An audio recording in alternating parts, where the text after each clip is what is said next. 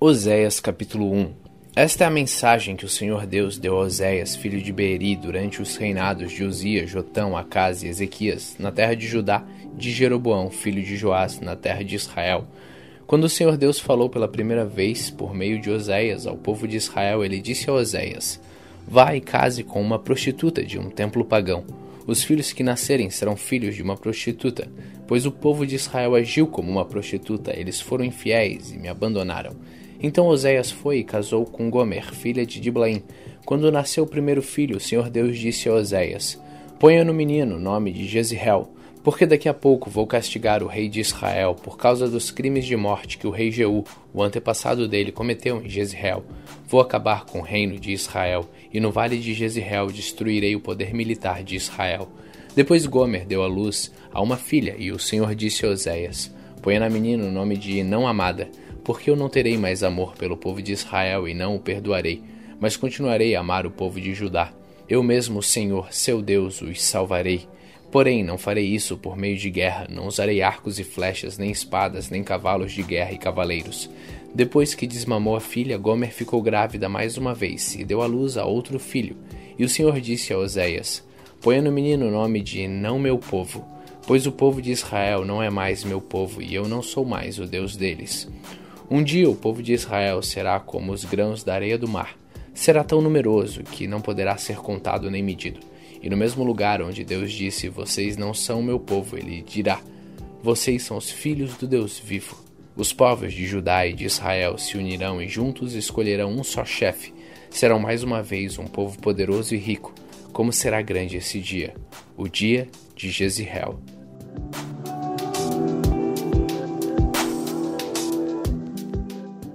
Oséias capítulo 2 Portanto, ponham nos seus irmãos, os israelitas, os nomes de povo de Deus e amados por Deus. O Senhor Deus disse ao povo: Acusem a sua mãe, façam denúncia contra ela, pois ela não é mais minha esposa e eu não sou mais o seu marido. Peçam que ela pare de cometer adultério e que mande embora os seus amantes.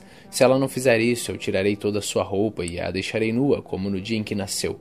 Eu farei com que ela fique como um deserto, como uma terra seca, e ela morrerá de sede. E não terei pena dos seus filhos, pois são filhos de uma prostituta. Ela se entregou à prostituição e mostrou que havia perdido toda a vergonha quando disse: Vou buscar os meus amantes, pois eles me darão comida e bebida, roupas de lã e de linho, azeite e vinho. Portanto, vou pôr ao redor dela uma cerca de espinho e vou construir um muro na estrada, para que ela não encontre o caminho. Ela correrá atrás dos seus amantes, mas não os alcançará. Irá procurá-los, mas não os encontrará.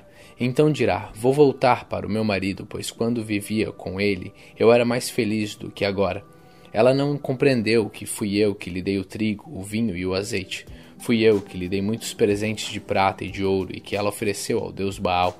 Portanto, quando chegar o tempo da colheita, eu tomarei dessa mulher o meu trigo e o meu vinho e levarei embora as roupas de lã e de linho que tinham dado para ela vestir. Agora vou deixá-la completamente nua na frente dos seus amantes, e ninguém a livrará do meu poder. Acabarei com toda a sua alegria, e não haverá mais festas anuais ou festas mensais, nem as festas dos sábados, nem qualquer outra festa. Eu destruirei as suas plantações de uvas e as suas figueiras, que ela disse que recebeu como pagamento dos seus amantes. Só ficará mato, e os animais selvagens devorarão tudo ela me abandonou, adorou as imagens do deus Baal e queimou incenso como oferta a ele. Ela também se enfeitou com anéis e joias e correu atrás dos seus amantes. Por causa de tudo isso eu a castigarei. Eu, Senhor, estou falando. Deus disse ao povo de Israel: Vou seduzir a minha amada e levá-la de novo para o deserto, onde lhe falarei do meu amor. Ali eu devolverei a ela suas plantações de uvas e transformarei o vale da desgraça em uma porta de esperança. Então ela falará comigo como fazia no tempo em que era moça quando saiu do Egito. Mais uma vez ela me chamará de meu marido, em vez de me chamar de meu Baal. Nunca mais deixarei que ela diga o nome Baal, nunca mais se falará desse Deus. Sou eu, Senhor, quem está falando. Naquele dia farei um acordo com os animais selvagens, com as aves e com as cobras, para que não ataquem a minha amada. Quebrarei as armas de guerra, os arcos e as espadas. Não haverá mais guerra, e o meu povo viverá em paz e em segurança. Israel, eu casarei com você, e para sempre você será minha legítima esposa. Eu a tratarei com amor e carinho, e serei um marido fiel. Então você se dedicará a mim, o Senhor. Naquele tempo serei o Deus que atende, atenderei o pedido dos céus, os céus atenderão o pedido da terra, dando-lhe chuvas, e a terra responderá, produzindo trigo, uvas e azeitonas. Assim eu atenderei às orações do meu povo de Israel, plantarei o meu povo na terra prometida, para que eles sejam a minha própria plantação, e eu amarei aquela que se chama não amada. Para aquele que se chama não meu povo, eu direi: Você é o meu povo. E ele responderá: Tu és o meu Deus.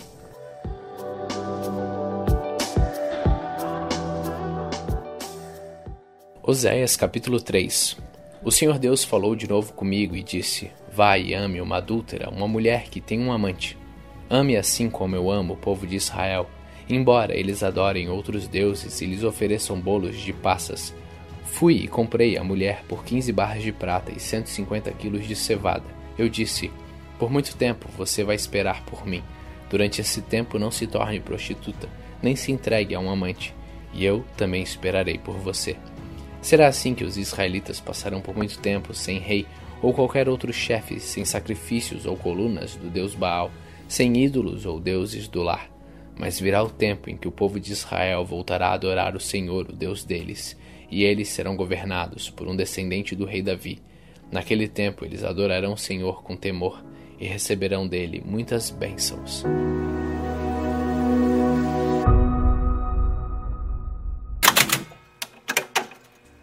Tiago capítulo 1 eu, Tiago, servo de Deus e do Senhor Jesus Cristo, envio saudações a todo o povo de Deus, espalhado pelo mundo inteiro. Meus irmãos, sintam-se felizes quando passarem por todo tipo de aflições, pois vocês sabem que quando a sua fé vence essas provações, ela produz perseverança. Que essa perseverança seja perfeita, a fim de que vocês sejam maduros e corretos, não falhando em nada. Mas se alguém tem falta de sabedoria, peça a Deus, e ele a dará, porque é generoso e dá com bondade a todos. Porém, peçam com fé e não duvidem de modo nenhum, pois quem duvida é como as ondas do mar, que o vento leva de um lado para o outro. Quem é assim não pense que vai receber alguma coisa do Senhor, pois não tem firmeza e nunca sabe o que deve fazer. O irmão que é pobre deve ficar contente quando Deus faz com que melhore de vida. E quem é rico deve sentir o mesmo quando Deus faz com que piore de vida, pois quem é rico desaparecerá como a flor da erva do campo. Quando o sol brilha mais forte, o seu calor queima a planta, aí a flor cai e a sua beleza é destruída. Do mesmo modo, quem é rico será destruído no meio dos seus negócios. Feliz é aquele que nas aflições continua fiel, porque depois de sair aprovado dessas aflições, receberá como prêmio a vida que Deus promete aos que o amam. Quando alguém for tentado, não diga esta tentação vem de Deus, pois Deus não pode ser tentado pelo mal e ele mesmo não tenta ninguém. Mas as pessoas são tentadas quando são atraídas e enganadas pelos seus próprios maus desejos. Então, esses desejos fazem com que o pecado nasça, e o pecado, quando já está maduro, produz a morte. Não se enganem, meus queridos irmãos. Tudo de bom que recebemos e tudo que é perfeito vem do céu vem de Deus, o Criador das luzes do céu. Ele não muda nem varia de posição, o que causaria escuridão. Pela sua própria vontade, ele fez com que nós nascêssemos, por meio da palavra da verdade, a fim de ocuparmos o primeiro lugar entre todas as suas criaturas. Lembrem disto, meus queridos irmãos. Cada um esteja pronto para ouvir, mas demore para falar e ficar com raiva, porque a raiva humana não produz o que Deus aprova. Portanto, deixem todo costume imoral e toda má conduta. Aceitem com humildade a mensagem que Deus planta no coração de vocês, a qual pode salvá-los.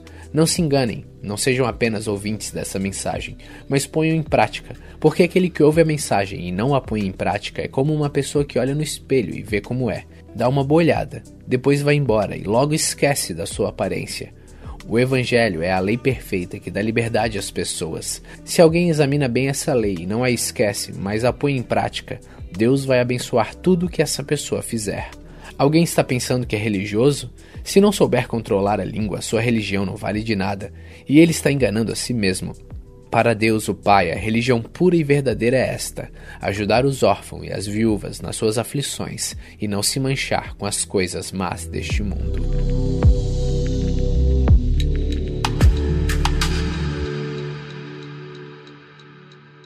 Tiago capítulo 2 meus irmãos, vocês que creem no nosso glorioso Senhor Jesus Cristo, nunca tratem as pessoas de modo diferente por causa da aparência delas. Por exemplo, entra na reunião de vocês um homem com anéis de ouro e bem vestido, e entra também outro, pobre e vestindo roupas velhas. Digamos que vocês tratam melhor o que está bem vestido e dizem: Este é o melhor lugar, sente-se aqui. Mas dizem ao pobre: Fique de pé ou sente-se aí no chão, perto dos meus pés. Nesse caso, vocês estão fazendo diferença entre vocês mesmos e estão se baseando em maus motivos para julgar os valores dos outros.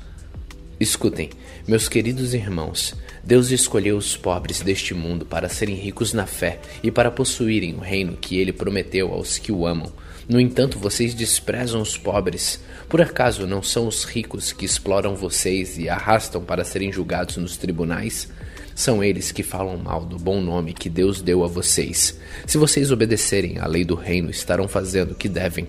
Pois nas Escrituras Sagradas está escrito: Amem os outros como você ama você mesmo. Mas se vocês tratam as pessoas pela aparência, estão pecando e a lei os condena como culpados, porque quem quebra um só mandamento da lei é culpado de quebrar todos. Pois o mesmo que disse não cometa adultério, também disse não mate. Mesmo que você não cometa adultério, será culpado de quebrar a lei e se matar. Falem e vivam como pessoas que serão julgadas pela lei que nos dá a liberdade quando Deus julga, não terá misericórdia das pessoas que não tiveram misericórdia dos outros, mas as pessoas que tiveram misericórdia dos outros não serão condenadas no dia do juízo final. Meus irmãos, que adianta alguém dizer que tem fé se ela não vier acompanhada de ações? Será que essa fé pode salvá-lo? Por exemplo, pode haver irmãos ou irmãs que precisam de roupa e que não têm nada para comer. Se vocês não lhes dão o que eles precisam para viver, não adianta nada dizer que Deus os abençoe, vistam agasalhos e comam bem. Portanto, a fé é assim. Se não vier acompanhada de ações, é coisa morta. Mas alguém poderá dizer: Você tem fé e eu tenho ações. E eu respondo: então me mostre como é possível ter fé sem que ela seja acompanhada de ações. Eu vou lhe mostrar a minha fé por meio das minhas ações. Você crê que há somente um Deus? Ótimo! Os demônios também creem e tremem de medo. Seu tolo, vou provar-lhe que a fé sem ações não vale nada. Como é que o nosso antepassado Abraão foi aceito por Deus? Foi pelo que fez quando ofereceu seu filho Isaque sobre o altar. Veja como a sua fé e as suas ações agiram juntas. Por meio das suas ações, a sua fé se tornou completa. Assim aconteceu que as Escrituras Sagradas dizem: Abraão creu em Deus e por isso Deus o aceitou. E Abraão foi chamado de amigo de Deus. Assim vocês veem que a pessoa é aceita por Deus por meio das suas ações e não somente pela fé. Foi o que aconteceu com a prostituta Raabe quando hospedou os espiões israelitas e os ajudou a sair da cidade por outro caminho. Deus a aceitou pelo que ela fez. Portanto, assim como o corpo sem o espírito está morto, assim também a fé sem ações está morta. Tiago capítulo 3 meus irmãos, somente poucos de vocês deveriam se tornar mestres na igreja, pois vocês sabem que nós, os que ensinamos, seremos julgados com mais rigor do que os outros. Todos nós sempre cometemos erros. Quem não comete nenhum erro no que diz é uma pessoa madura, capaz de controlar todo o seu corpo. Até na boca dos cavalos colocamos um freio para que nos obedeçam, e assim fazemos com que vão aonde queremos. Pensem no navio grande como é, empurrado por ventos fortes. Ele é guiado por um pequeno leme e vai aonde o piloto quer. E isto é o que acontece com a língua. Mesmo pequena, ela se gaba de grandes coisas. Vejo como uma grande floresta pode ser incendiada por uma pequena chama.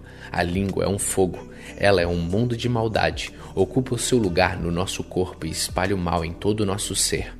Com o fogo que vem do próprio inferno, ela põe toda a nossa vida em chamas. O ser humano é capaz de dominar todas as criaturas e tem dominado os animais selvagens, os pássaros, os animais que se arrastam pelo chão e os peixes. Mas ninguém ainda foi capaz de dominar a língua. Ela é má, cheia de veneno mortal e ninguém a pode controlar.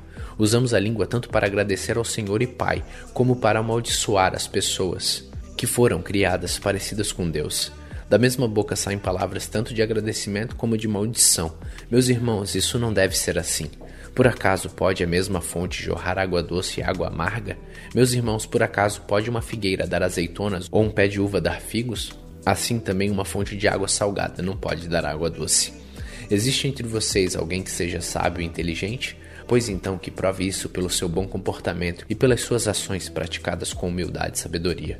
Mas se no coração de vocês existe inveja, amargura e egoísmo, então não mintam contra a verdade, gabando-se de serem sábios. Essa espécie de sabedoria não vem do céu, ela é deste mundo, é da nossa natureza humana e é diabólica.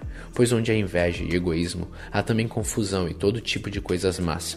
A sabedoria que vem do céu é, antes de tudo, pura e é também pacífica, bondosa e amigável. Ela é cheia de misericórdia, produz uma colheita de boas ações, não trata os outros pela sua aparência e é livre de fingimento. Pois a bondade é a colheita produzida pelas sementes que foram plantadas, pelos que trabalhavam em favor da paz.